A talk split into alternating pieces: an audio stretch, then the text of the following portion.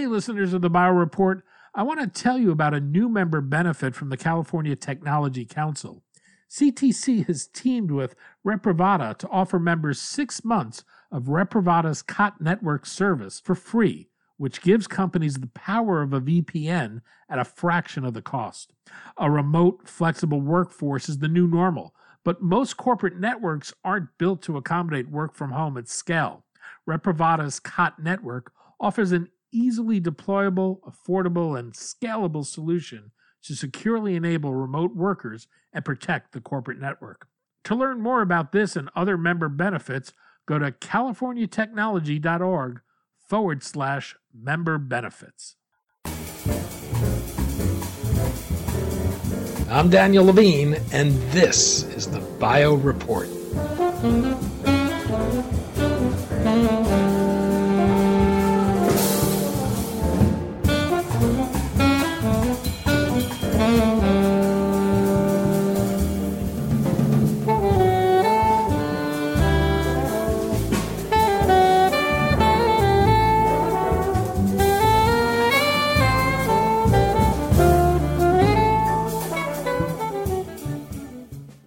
As some jurisdictions move to lift shelter-in-place orders and seek to restore economic life to normal, there's growing concerns about the health consequences of moving too fast and the failure to make decisions without adequate testing to guide the process. Fred Brown, President and Chief Operating Officer of the big data health consulting firm Fred Brown Management Consulting, discussed beating the COVID-19 pandemic ahead of a piece he's writing for the fall issue of the Journal of Commercial Biotechnology. Brown offers a few scenarios, but believes it'll take time for life to return to what it was like. We spoke to Brown about the path to vaccines and therapies, what it'll take to move beyond the pandemic, and what we're learning from this pandemic that will help prepare us for the next one.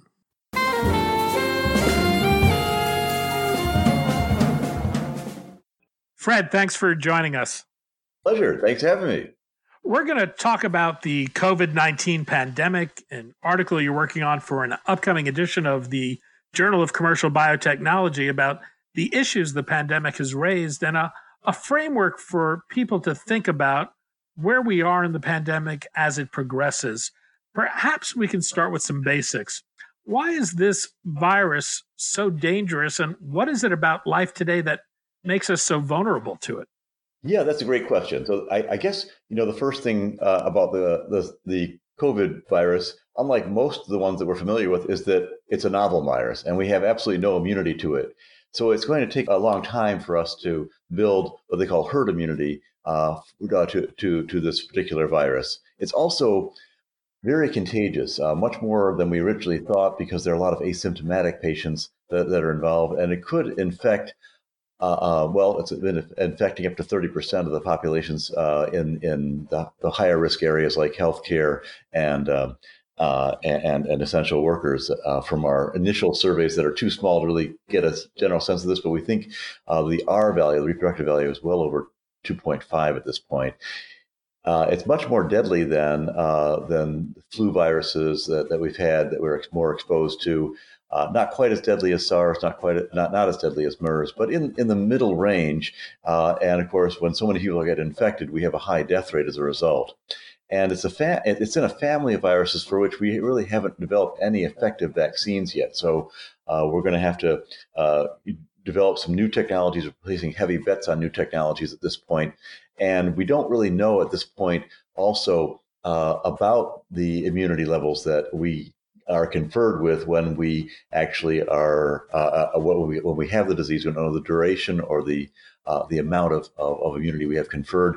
And on the vaccine side, we don't really know what the mutation rate is. We believe that it's not too high comparatively compared to, for example, malaria or HIV, but we're still finding out much more about this virus. So it's such early days that it's hard to say definitively, give you any definitive answers, but we can say what the trends generally have been and what the data to date tells us about. The reason that we're so vulnerable is because our economies really do depend on global supply chains, and we're traveling around everywhere. We have a lot of face-to-face service-based industries that we depend upon, and we have extremely high population densities in a lot of the world that we visit, and our cities have become, as we become more industrialized away from agrarian society. So we're much more mobile than we used to be. We're much more social as human beings, have been than ever before.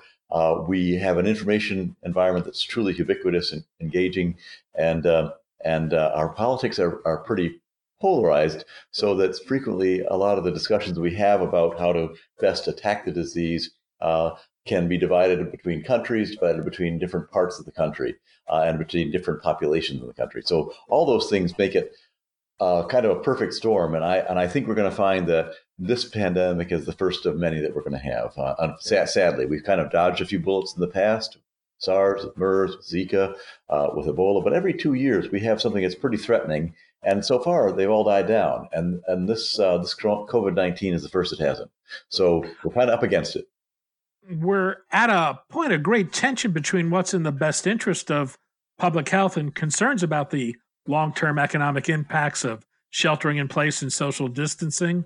The best case scenario would be to develop a vaccine, inoculate everyone, and get on with our lives, but that doesn't appear to be a likely scenario anytime soon. What will it take to develop and deliver a vaccine? So, yeah, I've developed several vaccines in my career and been part of big teams that do that. The vaccine development process can be quite challenging for a number of reasons. First, it has to be safe. And with such a large population of the world being infected by COVID and needing a vaccine, that means when we test the product, initially, it'll probably go through a limited licensing process. It means that not every population will be approved for giving the vaccine to, because to test all the different kinds of populations in the world that we have, all the different genetic types, there may be some effects of the vaccine on certain peoples with certain genetic with certain genes that it won't be an effective vaccine, or it'll actually be could be dangerous to those people. So we have to do a lot of safety testing initially, and to move more quickly, I think we're going to because we so desperately want a vaccine for the general population that we'll probably approve a limited license. Vaccine initially, and then move to explore other populations as the vaccine becomes more and more available, because obviously we have to scale up the vaccine as well. And we're talking about 7.8 billion doses potentially. We don't need to actually quite that many, but it's certainly more than 5 billion doses to get the immunity levels up that we need to. So that's the first issue, is safety. And those safety tests, first we create models in mice, and then we move to generally the ape models, although we've seen some opportunities in the weasel models. So you have to have two different models of animal. Right now, we're going to move right from mice to human, and then come back to the second animal model and what they call longer-term safety studies in large animals in order to save time. The regulators have decided to lower some of the barriers that we normally have, but it still takes time for that. Generally, I think we'll be in our first rounds of safety, demonstrating safety already. So now about 8 vaccines now have actually 9 vaccines have come through the pipeline, are what they call phase 1 trials. These are trials that actually you inject what they call, people who are young and fit and not ill. So it's healthy volunteers that sign up for getting the first vaccines, because we want to make sure that if they hurt the healthy volunteers, then obviously compromised patients will be unlikely to be able to take the vaccine. So we start off with phase 1, and once phase 1 is done, that goes pretty quickly. And most vaccines actually make it past phase 1. Most vaccines, there's about a 70%, 68%, rate of from creating a novel vaccine for a novel virus. We get about a high 70s.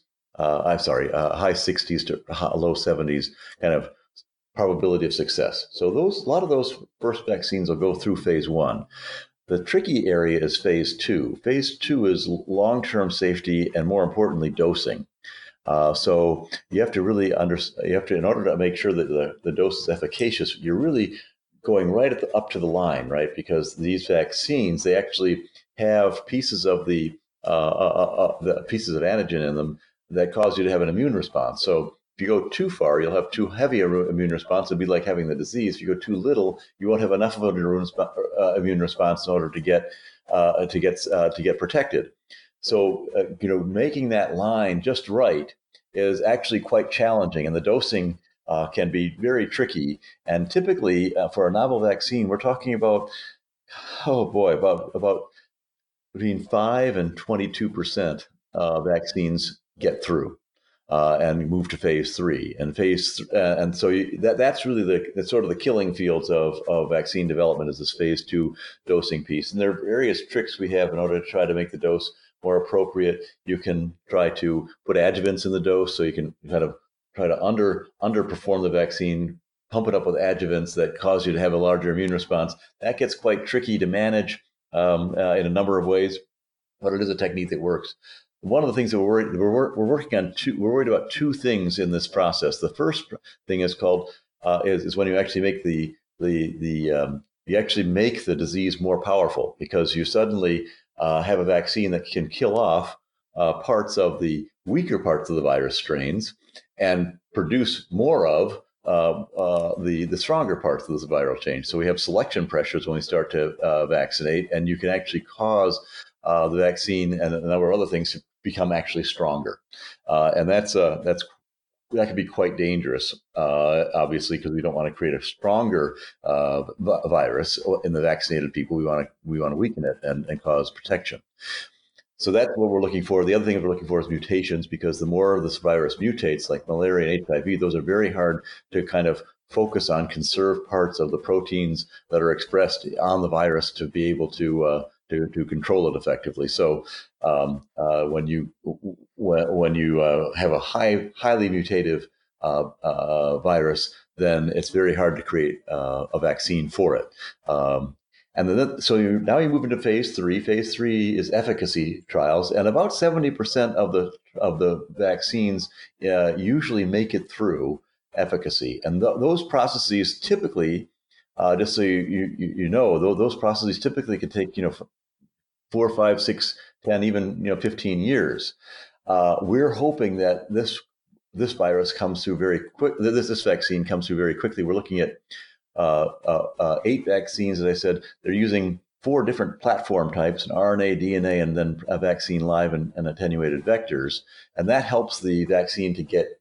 Those are platforms that help the genetic material or the proteins that are supposed to cause the antigen response to actually be delivered to the cells. So the problem that we have right now is the platforms that are proven take a lot longer to develop. The platforms that are unproven are faster, but of course they're unproven and they're not scaled. So if we have failures in the early rounds, and I'd say we'll have a sense of this around September, whether things are getting through to phase three, then we're on a much longer path for development. If we are successful, say in November, we've got a couple of candidates that make it through to phase three testing, true phase three testing, not sort of acceptance, but unsureness, but true phase three testing. Then we're on a faster path, and that'll be exciting. And if we're on a faster path, then we'll probably need to start to develop the manufacturing processes in parallel, so that we can develop enough of the vaccine that we can have a significant impact on creating immunity in the human population by having enough production. And when you talk about doing all these things in parallel rather than in sequence, you're talking about, first of all, a large investment. Now we're talking $30-40 billion. Plus you're taking a lot more risk with both the people who are being a part of the trial as well as the patients downstream who have to try out these vaccines that may not be as fully tested as we like to have them if it were not a pandemic situation.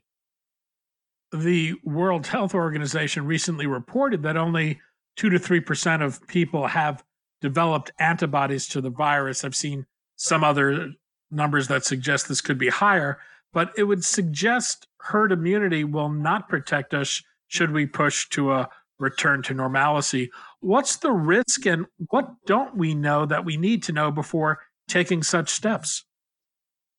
Well, that's a great point. And basically, I kind of call that getting brutal.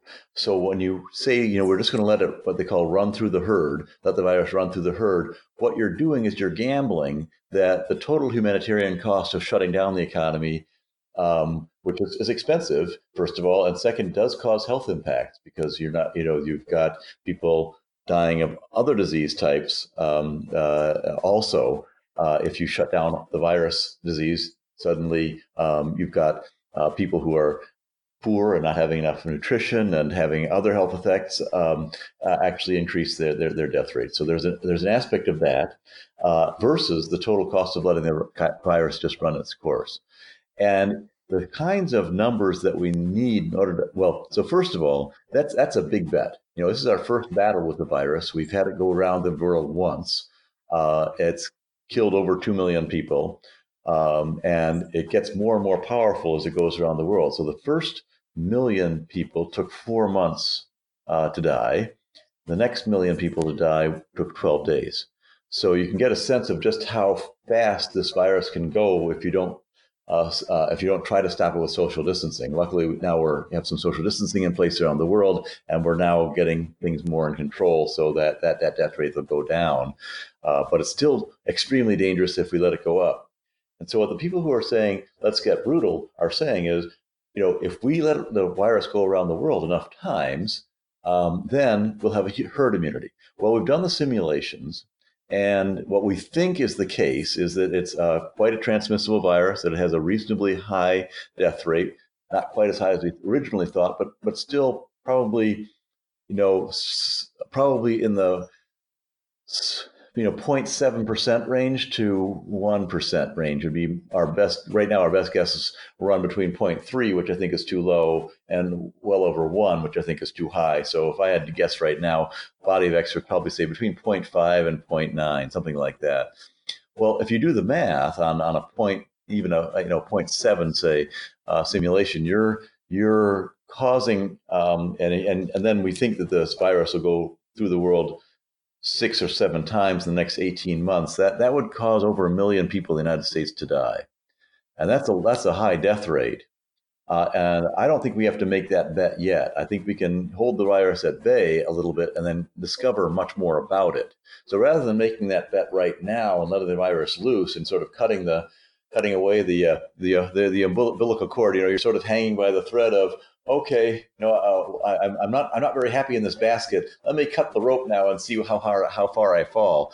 And you don't want to be Wile E. Coyote in that situation. You want to sort of have a nice, a shortfall, and we can figure that out by knowing much more about first the true death rate, mortality rate. We call it the CFR, case fatality rate. Second, much more about the prevalence. So how concentrated it is in the population. So if you let it go, what's the likely outcome? Third, a number of asymptomatics. So asymptomatics are people we don't see right now, but they're able to infect other people and cause problems. And then, those three things. But the one thing that I'm most concerned about actually is what are the long-term health effects? So if we let this thing go, and suddenly we find out that in certain populations, or even for broad populations, it has complications that we weren't initially knowledgeable of, like long-term brain problems, long-term heart, lung function problems, long-term digestive tract problems, vital organ type issues. That would be a surprise, but we want to find that out before we let it run. So if we let the herd immunity run with what we believe is the case about this virus, we believe that it would take about 10 or 12 runs through the earth before we even got close to herd immunity. So in the next 18 months, if we let it go completely and don't respond, As I said, it would kill, about 1.3 million people, and about 37% of us would have an immunity, only 37%. And in this case, we need to get, if we're talking about perfect protections, which means, that the people, we have a herd effect and that we're able to distance ourselves by using them as a shield. You need 54.5% of the population to have herd immunity in order to achieve that. Normally, we like to go beyond that. And in this case, we probably need to get to 80 to 85%, what they call herd immunity or immunity in the herd, in order to protect the vulnerable people on the planet. The other big issue is we're not really sure about the duration or quality of the level of immunity we're going to have. So in other words, right now, MERS and SARS, you have about a 2-year amount of immunity, and the immunity is pretty good. But for other diseases like the common cold, which is another coronavirus, you have no immunity, so it doesn't last very long, and you have no immunity. So that's we really need to learn a lot more about the virus before we make such a big decision, frankly. Testing has been a source of controversy and confusion. What types of testing do you think is needed, and what role should it play in terms of both making a decision to relax restrictions and ongoing surveillance? Yes, that's a great question. So there has been controversy, and there are three kinds of testing that we have to do. The first kind of testing is called surveillance testing, and basically this is the kind of testing that you do at large populations to get a general sense in the population of whether you've got a lot of people with the disease. And there are two kinds of surveillance testing. The first is generalized surveillance testing, where you go out and you randomly pick a few people, you pick an event and anybody, or you at a grocery store, and you start to what they call thermally screen them. So you look at the test, anyone who has a fever, before they enter the store, you say, "I'm sorry, we have a fever, please go get tested." And at that point, they go get tested, and you can find out whether or not what the kind of level of prevalence generally is in the population, if you're doing that enough. And we have to do a lot more of that right now. And I think you'll see that ramp up shortly. Then you've got sentinel testing. Sentinel testing is when you decide, I'm really interested in one particular location. I really want to understand prevalence of the disease in that location. Suppose, for example, you've got a major plant that's going to create all sorts of N95 masks. Well, you'd really want to know quite precisely and test everybody going in and out of that plant, first what the baseline is, and then what the level of protections are that you're instituting. So those are surveillance kind of testing, and they're very helpful for catching asymptomatic patients, catching patients early on in the disease before they can spread the virus. That's the idea. You try to catch them before they spread the virus. The second big kind of test we have is the testing for the virus itself. And there, you're actually looking for the RNA or DNA or early antigens that indicate that you have the virus. And you want to know whether the virus is shedding and active. And these RNA tests, they call them PCR tests, actually give you a reading about whether you've got the virus or not. So that's the second kind of test. And the third kind of test is basically a test for immunity. So if you have enough of the right kind of antibodies, and we're still discovering which ones those are and what kind of quantities you need, you will be immune from the disease for a certain period of time. We don't know how long, but hopefully a year, hopefully a season. And if so, you'd like to know that, because then you have kind of superpowers, if you will, and you want to be able to, go out, do things. You won't be contagious to anybody. You'll be able to, be in environments that are highly concentrated with COVID and not get sick. So those are the three levels of tests. There have been a lot of controversy about how many tests, and the reason there's a controversy is there are two kinds of of goals that you have with testing. The first kind of testing is population level goals. Population level goals are for understanding, are used by epidemiologists, and they're there to figure out what the prevalence of the disease is, some of the characteristics of its fatality rate, and so on. And so they only need to have one test in an area of that's matrixed off. You figure out what the pre- you know what your what your density of the population is, and you figure out what the density of the virus within that population matrix is, and then you can get a lot of very interesting, especially important policy information. But you only need to do one test, and of the person. You find out the person has COVID, and that's a check in the box, and you have the prevalence levels. There's the other kind of testing is actually individual care testing. So you've got a population level and individual level. And if you think about it, to take care of a patient and to actually use the test to decide whether to turn on and turn off the economy, which is ultimately what we want to do here, you actually have to have a lot more penetration of and density of testing. And that's because once a person is known to have COVID, they'll be shedding that virus for up to 20 or 30 days, even up to, the longest I've seen is 42 days. That's an awfully long time to start and test. And so every few days, you're going to want to do another test to make sure the person is truly safe to go out into the world. If you want to take care of that person, a person who is in end-stage coronavirus, you may need to take 5 or 6 tests a day. The other thing is, of course, as you do more surveillance, you have to then follow that up with much more direct viral testing. And so, and then you want to follow that viral testing up with immunity testing. So, when an epidemiologist says, I need only 500,000 tests a day to figure out what's going on, a doctor who actually has to treat all those people, or an economist who has to figure out whether or not to turn on and off a trillion-dollar part of our economy, is actually going to need literally 2 orders of magnitude more of that testing density than an epidemiologist would. You hear a lot of people talk about testing. I hear less talking about data, and it seems to me there's a data issue here. Yes. One of the problems is there's been a bit of a data vacuum, in part because of the lack of testing, but does this suggest the need for changes in the way data is gathered and disseminated? And do we need some program to ensure data sharing? That's a great point. So not only this gets complicated, because it turns out that we have such a large asymptomatic population that when you do all the math, and I did the math originally, and then it was replicated by China, replicated by the United States, and replicated by the United Kingdom, we found that basically the large number of asymptomatic patients and people who can make people sick actually occur, 2 days before you have symptoms, and up to 20 days after your symptoms stop.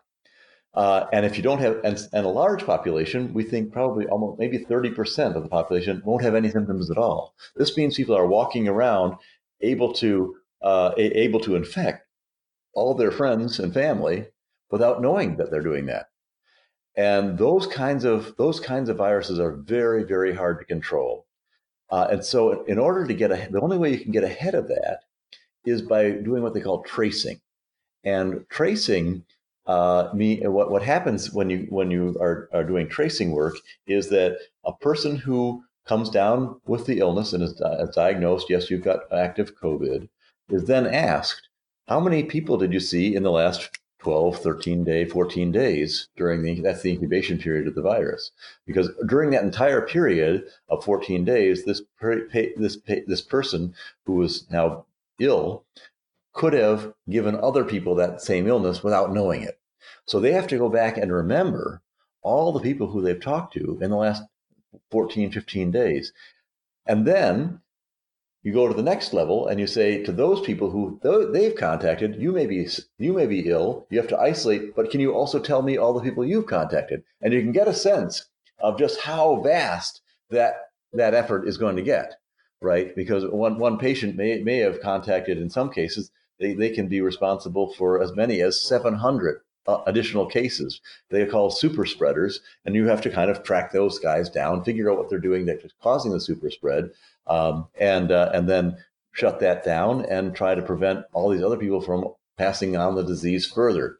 And so this tracing work is either very manual and invasive, or it's automated. So if you look at what countries have done, for example, in Singapore, in Taiwan, they'll have, and in fact, Apple and Google are coming together to actually create the next device, all the Apple phones will have embedded in their operating system a Bluetooth function that allows them to identify tokens of anybody who you come within 6 feet of on their Bluetooth. So as soon as you come into 6 feet of Bluetooth radius, token will go off. You'll have that person's phone number then in your phone. And if that person or you becomes sick, that person's phone will notify your phone, I've just become ill. You should go and get checked for COVID, and all the people who you have contacted in the last 12 days will also be notified. You should go and get tested for COVID. So you can get a sense of just how intensive the testing is going to have to be, and if we don't have an automated system, how difficult it's going to be to stop this virus from spreading.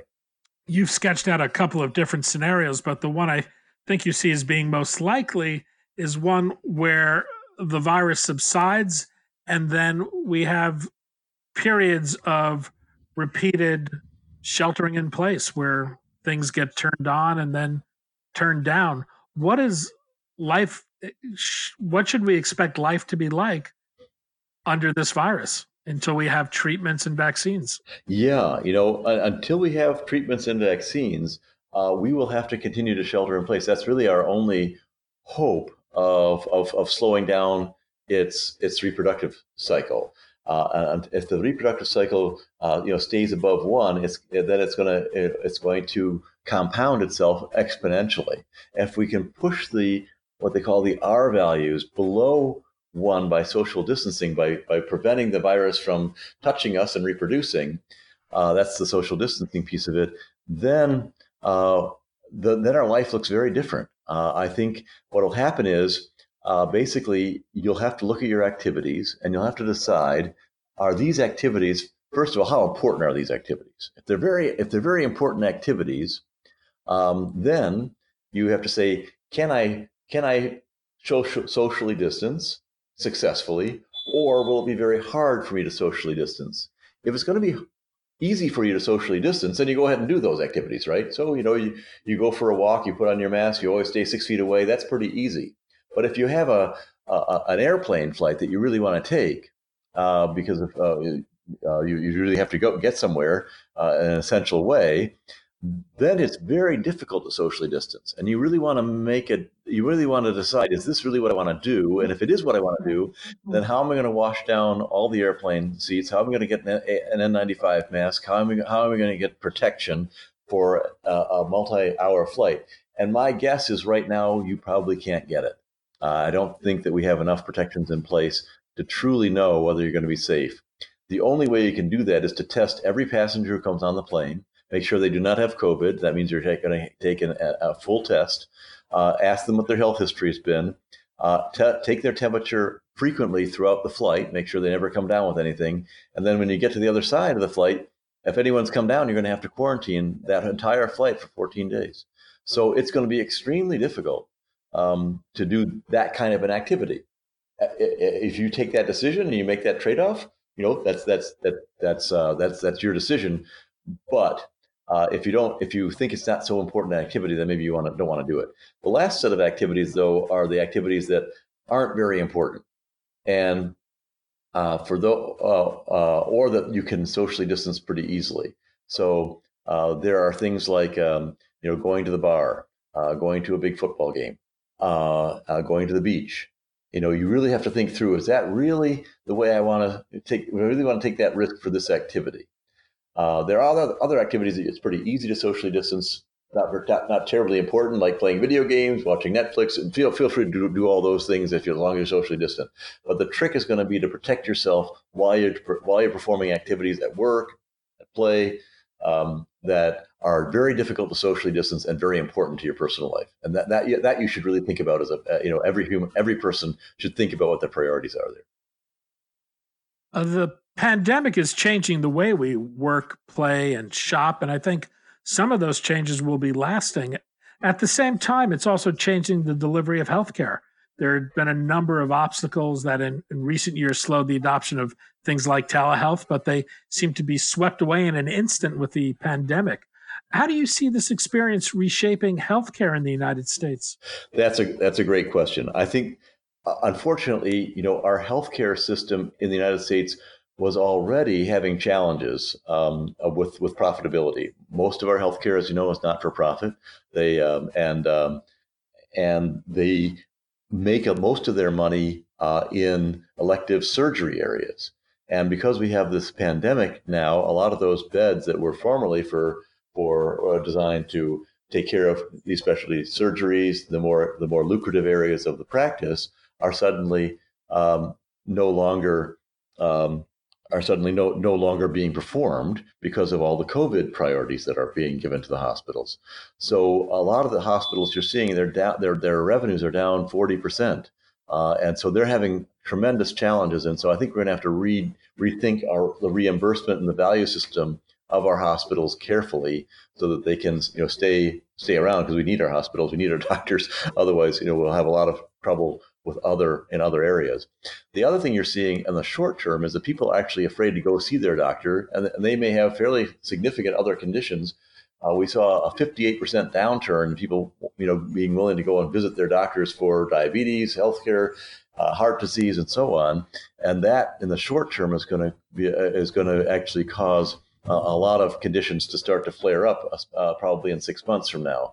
So, we've got to rethink the way we're delivering, first, how we value the different parts of healthcare, and then second, how we deliver it. On the delivery side of it, I think whatever you can do remotely is going to be very important to do, because you don't want to expose yourself to a pandemic virus that we don't know the incidence of or the prevalence of in around the in your area. Especially that you can just pick up by touching surfaces that everyone else is going to be picking up. Light switches, doorknobs, things like that, countertops. So to the extent possible, especially elderly people, especially people with other medical conditions, sadly, they should find a doctor, and they will find doctors who are able to work with them through telemedicine and not through a direct contact any longer. And that will happen rapidly, I believe. We're thinking about how we can get past this pandemic, but realistically, we need to think about how we also prepare for the next one. Why should we be thinking about more pandemics to come? And have we learned anything yet that will better prepare us to respond in the future? Well, that's a great question. We actually prepare. In Europe, I was in Europe for many years, and the U.S. and Europe used to have pandemic, viral games, basically. And we would kind of see what viruses did well, what viruses didn't do so well, how the humans did, how the viruses did. And this is called, it's called PREPARE. And PREPARE is something Europe still does. The United States dropped out of that, unfortunately. And of course, Asia does this with real viruses, sadly. They have a lot of attacks of SARS and so on. So they're really ready for a lot of these attacks.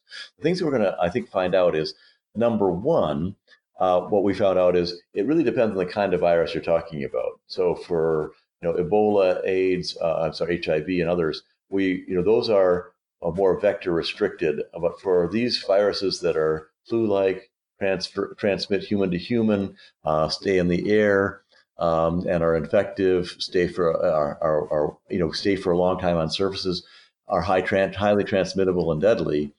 Those are the ones we really have to watch out for. And I think we're going to learn a couple things. I think, first of all, we're going to have a real infrastructure building of our diagnostic testing infrastructure. And right now, our diagnostic testing infrastructure is quite fragmented. I think that's going to have to come together nationally. If you look at other countries who've been able to respond faster and better than us, countries like Vietnam, Korea, Taiwan, they're smaller, but they had a testing capability already in place. And if we have a testing capability already in place, we'll be able to stop the virus much more rapidly before it goes into the exponential growth phase that really surprises our business leaders, who are thinking linearly, thinking they have time, and suddenly being overwhelmed by a sudden disease state because we don't know that it exists. So in the future, when China publishes in this case it was China, it may be someone else in the future, but we think it usually does come from China because they have a large population of the animals that support these kinds of viruses. They would publish the genome like they did on January 12th. At that point, we would develop a test very rapidly, and we would test for the incidence of the virus immediately rather than waiting until we see our first deaths, which is what we did. So we let the virus, we gave the virus about 6 or 7 weeks to kind of start to build up its momentum and create this exponential challenge for us. If you find it in the first few days of a viral outbreak, all of a sudden you've got a lot less to contend with. So that's the first big thing that'll happen. We'll have a much better, I hope, diagnostic infrastructure that tells us about the presence of new novel viruses. The second big thing that'll happen is I think we're going to develop a better technology around vaccines in two ways. First, new platforms that we can deploy quite rapidly, which will be great if they work, and that have a manufacturing process that will be much more scalable that we're ready for. So that's what I call kind of the Manhattan Project, if you will. That's sort of our big atom bomb against the virus. If we have all our smartest people working on the Manhattan Project, how do we develop it? How do we get the best virus? How do we then manufacture it? And then how do we get it out to all the people where the epidemic is occurring rapidly? That's a Manhattan type project. And I think we'll see a lot of partnering to make that happen and a lot of money going to that kind of operation so that we have better vaccine development for viruses in the future. And the third big area is I think we're going to learn a lot more about how to respond economically. You know, after World War II, we had the Bretton Woods Accord, and we kind of restructured the way we do a lot of our economies. And I think we'll see that we probably need that again at the end of this big battle. It's our third World War, if you will. I think we'll see how we can organize ourselves so that we don't have big ups and downs in supply, big ups and downs in demand. We figure out what parts of our supply chain should be globalized, which ones should remain more localized, and there'll be a fairly different kind of structure that's a little bit more resilient to this kind of attack than we have right now. Fred Brown, President and Chief Operating Officer of the big data healthcare consultancy, Fred Brown Management Consulting. Fred, thanks so much for your time today. It's been a pleasure. Thanks for having me. Appreciate it.